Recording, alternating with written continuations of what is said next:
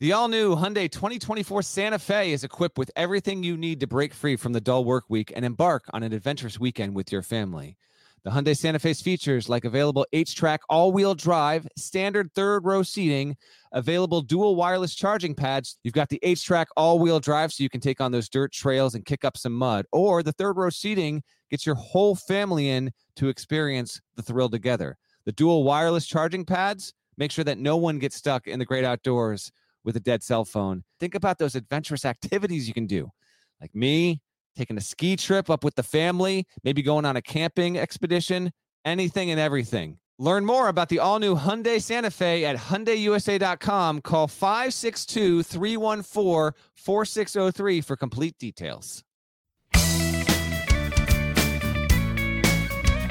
Hey there, it's Gary Parrish. Welcome back to the CBS Sports Eye on College Basketball podcast, where we sometimes discuss camel fighting and leaky black. Matt Norlander is here with me. And as previously noted, in addition to normal episodes of the podcast, we're also regularly recording short episodes on various prospects in the 2020 NBA draft. We've already done LaMelo Ball, Obi Toppin, James Wiseman, Anthony Edwards, Deni Avdija, Onyeka Okongwu, Isaac Okoro, Cole Anthony, Saddiq Bey, and Tre Jones. If you missed any of them for any reason and you're interested, go find them. They're not hard to find. Today, we turn our attention to Tyrese Halliburton. He's a six foot five point guard from Iowa State who averaged 15.2 points, 6.5 assists, and 5.9 rebounds in 36.7 minutes per game this past season. Shot 50.4% from the field, 41.9% from three. Was really good, but limited to just 22 games after fracturing his left wrist in early February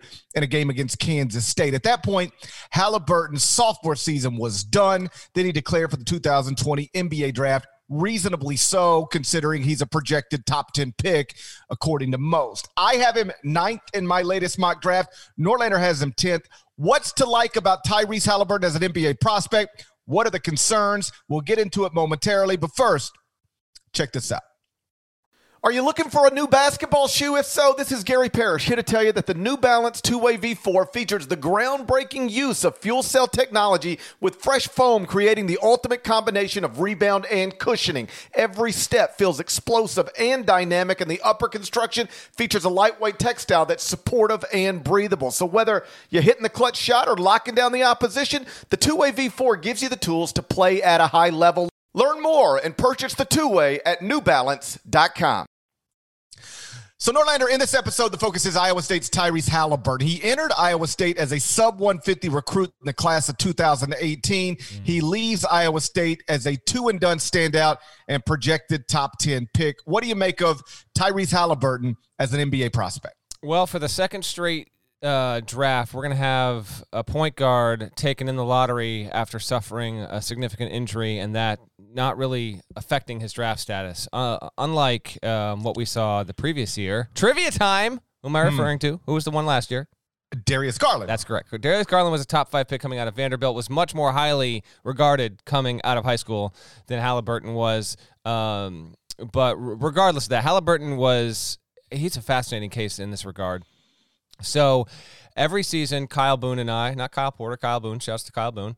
Um, shouts to Kyle Porter. Okay, fair enough. We track, uh, we do the Frosh Watch, which is the ongoing updating list of the 10 uh, most statistically impressive uh, slash valuable freshmen in the country, according to us. So Halliburton never quite cracked that list when he was a freshman for us, even though statistically – he was an incredible player. He wasn't getting enough burn to really truly crack the top 10 in that regard. Uh, he was certainly deployed as a freshman and, and a very good player. But in, regard, in, in relation to other freshmen uh, during his first season uh, with Iowa State, he just wasn't quite that. But his numbers were super intriguing. And because of that, because he was so efficient and Iowa State was a tournament team, uh, granted with, with other NBA players on the roster like Talen Horton Tucker, um, he was on NBA radars after his first season, undeniably. If he had decided to leave after his freshman season, and I know there was some some brief consideration of it, I don't know if he would have been picked, but he was certainly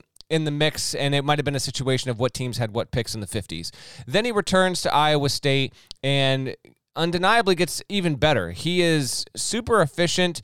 He's lean. What's uh what's interesting about his draft case is that I don't. I let's credit Steve Steve Prohm for this, but like Monte Morris, one of his predecessors, and and Tyrese Halliburton have like two of the three best assist to turnover ratios uh, that D1 men's college basketball has seen in the past 25 years, 30 years. So um, I think that's a huge, huge pro for him. I do think that he is. Uh, a point guard who can be a combo guard, although he's super thin. Like he's angular. He's about six five, a good wingspan, which is why he's going to get taken in the lottery because he's got great passing ability, Parrish, and he's tall, he's lean, can see over the defense but um, but I wonder if he's almost too skinny. i would be interested to see once he gets picked and once he gets to the league, like how much weight has he been able to put on in the past six months in terms of in terms of muscle. But I do like his case. We both think that he should be a lottery pick. He will be a lottery pick. Uh, I know Iowa State fans listening are very familiar with him. If you're not, you know, get familiar soon because.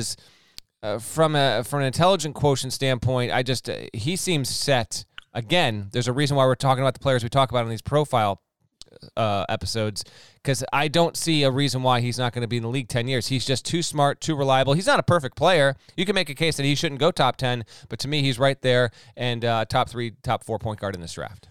Uh, as for the weight, he's he's 6'5", 175, so he's very, very thin. And uh, so when you're trying to identify weaknesses or problems, you, you would put that on the list, like needs to add strength. But I feel like we say that about every young prospect outside of maybe Zion Williamson. With Zion, it's like needs to lose weight, but with uh, every other prospect is like needs to add weight. And it's like, well, of course, he's 20 years old or he's yeah. 19 years old or, you know, depending but, on the prospect we're talking about. But, I mean, but yes, he's very, I mean, I'm 6'3, 175. And like, and I mean, just 6'5, 175 is lean. So yeah, I yes. mean, not that he can't thrive. Listen, Steph Curry coming in was even leaner than, than Halliburton, but that's just, you know, if you want to be able to sustain this stuff, it's a physical game.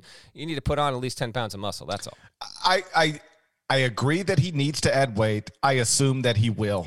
Um, most people do, basketball players and non-basketball players, in good and bad ways. Hopefully, his is in the good way. Yeah. Um, the reason you never had him on that freshman watch list throughout his freshman season is that the numbers were just you wouldn't even look at them. Mm-hmm. You know, six point eight points, three point six assists, three point four rebounds per game. That that's what he was as a freshman. Yeah. So the the numbers d- don't even make you pay attention. But if you watch him, you know that he can play. And that's why, you know, he gets invited after his freshman season. So keep in mind, he was ranked 172nd in the class of 2018, according to 24 7 Sports. He was just like those, those types of players ranked in that way who go to a place like Iowa State or a Big 12 school, they're not even supposed to play. Like you're not even supposed to play as a freshman. Uh, that's supposed to be a four-year guy who helps you someday. But he really shouldn't even be getting on the court. But I remember, you know, so that's that. This, this is he enters college the same year as Zion Williamson, R.J. Barrett, Cam Reddish, and I'm in Maui for the Maui Invitational. Iowa State is there. Now they go there with like four. They're down four players. Like they've got a couple guys suspended, a couple guys hurt and I think they had like eight scholarship players, and Tyrese Halliburton is one of them that's available. So here we are in Maui. I think their first game was against Arizona, and you got a guy who was ranked 172nd in his high school class, starting as a freshman and playing 40 minutes against Arizona. He started all three games in Maui, and surprisingly, I think, because I remember talking to Steve Prohm about this in Maui, um, like he, he was like, "Dude, they went two and one," and he was like, "I I'll take two and one. I, I, I you know, we had eight scholarship players, and we're in a arguably the greatest Maui field ever.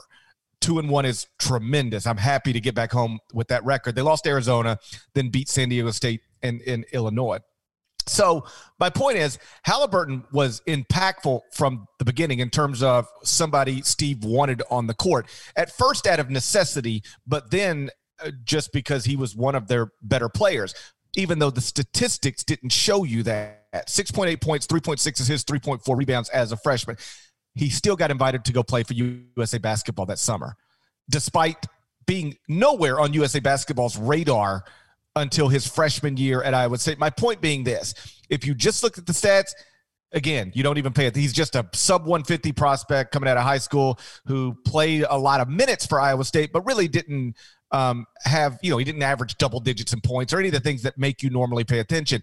But if you watch the games, you could tell he could play. And you're exactly right. Even though he only averaged 6.8 points per game as a freshman, he was on NBA scouts' radars after that freshman season. His efficiency was outrageous, and that's why that was the case there. He was top 20 among all major conference players as a freshman when he shot 43.4% from three point range. His offensive rating at KenPom was 136.8, was that was the third best rating in the country as a freshman there. So on a per minute and efficiency basis, he was unreal, even though his traditional stats weren't great. And it's why heading into his sophomore season, he was on draft radars and expected to be uh, a player that could be cracking in that first round. And then it was kind of undeniable once he started his sophomore season that he was going to be the kind of player that would rise up the draft boards. Uh, sterling reputation, really smart player. Defensively, he's just okay. I mean, honestly, if he was a uh, if he was a B level defender, then I think Tyrese Halliburton would be a top five pick, and he's just not a B level defender. He's not a trash defender. He's just not. He doesn't have the absolute complete package, and that's the only thing that's probably holding him back at this point. Um, but clearly a solid shooter. And I know we've talked about other point guards uh, in this profile series in the past couple of weeks and months, we've kind of tried to evaluate where we project them to be in relation to the rest of the league. And, and you know, if you take this player, what are they going to be? What is their role going to be? I think Tyrese Halliburton will eventually be a starting uh, point guard in the NBA, but I don't know if he'll ever be a top 15 point guard at that kind of level. Like he can be right or right. He can be an average starting point guard in the league. And if you're a team picking eighth, ninth, 11th, if he's there at 12 or 13, I think that's a that's a wonderful get for you. So keep all of that in mind some might be a little surprised with Halliburton's stock because Iowa State was not good last season. Uh, remember, he did not play beyond February 8th when he got uh, when he got hurt. Uh, didn't play down the stretch. Iowa State, it should be noted, only won two games without him until the season was halted suddenly. So uh, with him, they weren't outstanding as a sophomore, but they lost plenty of talent as well. But uh, regardless of that, he is yet another really good point guard and what has become, you know, one of the two or three better point guard drafts of the past 15 years, in my opinion. Um, defensively, I would argue he's maybe a little better than than than you describe. He he's not like a top shelf athlete, um, the way some point guard prospects who enter the league are, but you know he really knows how to get in passing lanes, knows knows when to get into passing lanes. He averaged two and a half steals in 36.7 minutes per game this past season.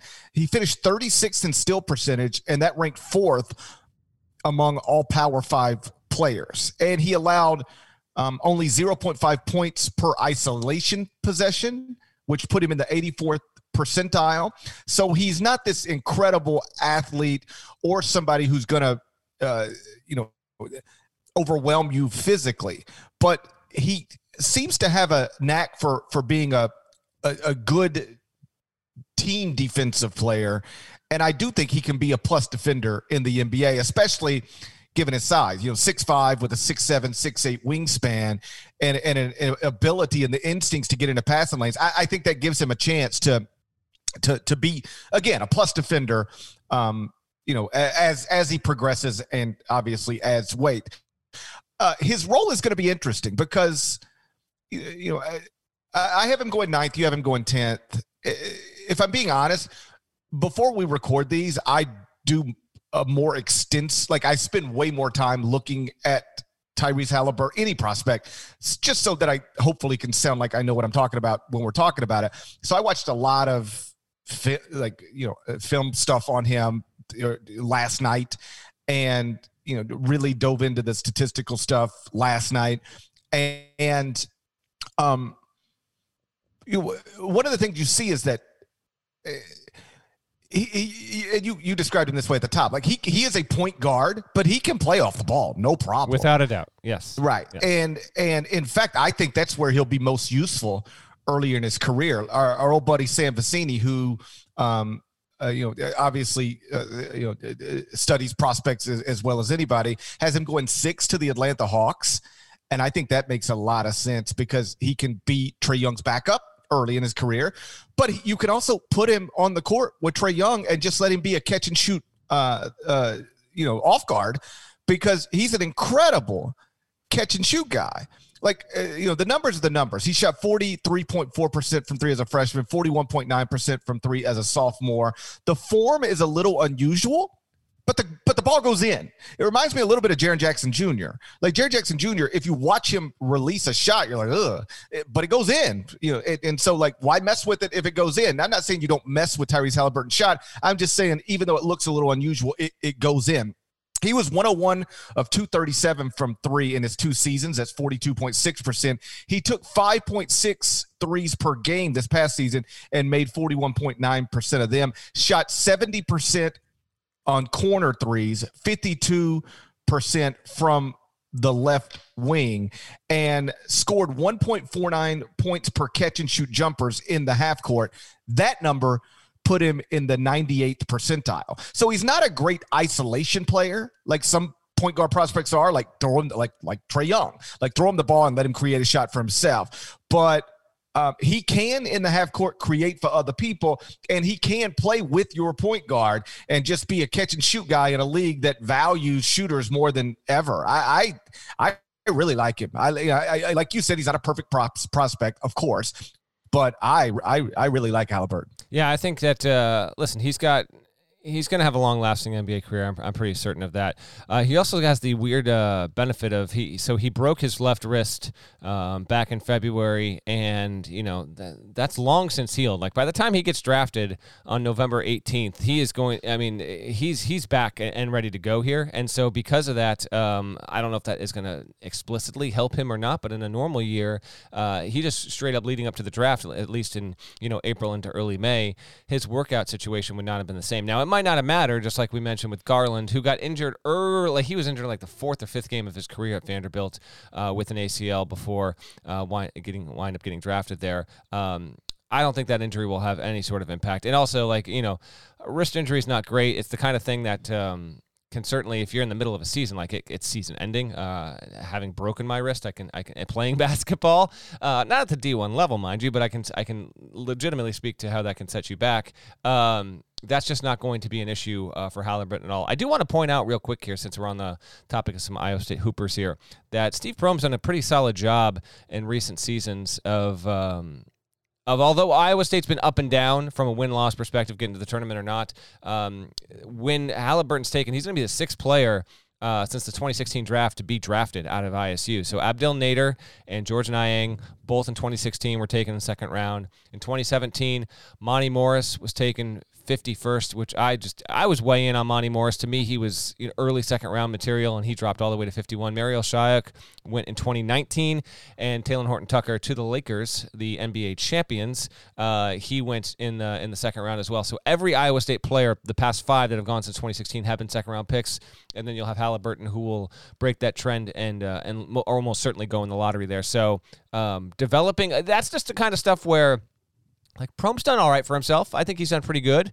Uh, kept Iowa State um, relatively stable. I know ISU fans haven't uh, gotten absolutely everything they want out of him, but I will say, like, once Halliburton's taken, and eh, when you can basically say, you know, for the past four or five drafts, you know, here here's a list of everyone we've had that's been taken in the NBA draft, and you don't think of Iowa State as this automatic, you know.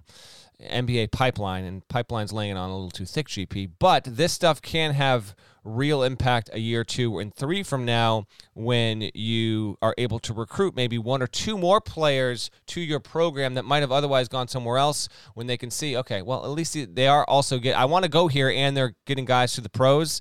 Uh, and you take someone like Halliburton, who was not a five star or a four star prospect. That kind of stuff can really benefit Prohm in the program going forward. And what's obviously a very competitive conference, the Big 12 has been for the most part the best league in college basketball for the past six or seven seasons. I'll take it a step further. Like uh, uh, almost none of the, uh, probably none of those guys that you named that Steve has helped develop into an NBA player were supposed to be NBA players coming out of high school, and then go back to him at Murray State. Isaiah Canaan, yeah, Cameron Payne. Mm-hmm. Like he's got a pretty great track record at this point of taking prospects who do like you know, when people think of coaches in the NBA, they think of John Calipari and Mike Krzyzewski, and I would never uh, discount or at least intentionally discount the role that those guys play in developing NBA prospects.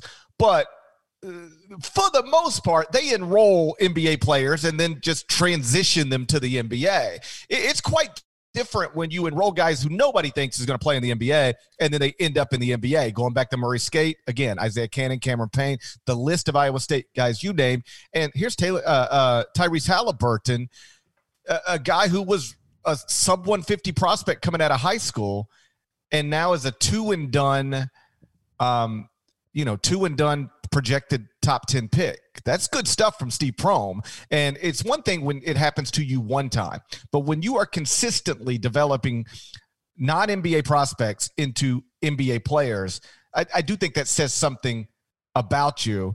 And it reminds me a little bit of, of John Beilein.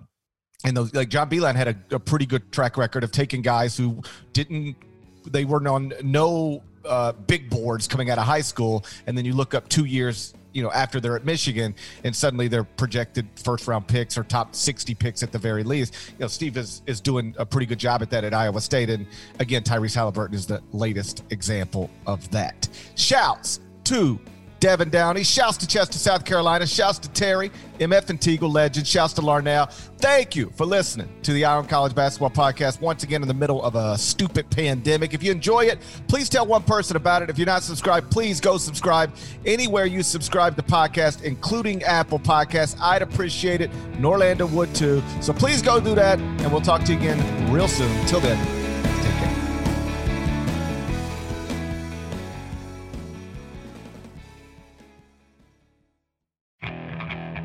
Okay, picture this.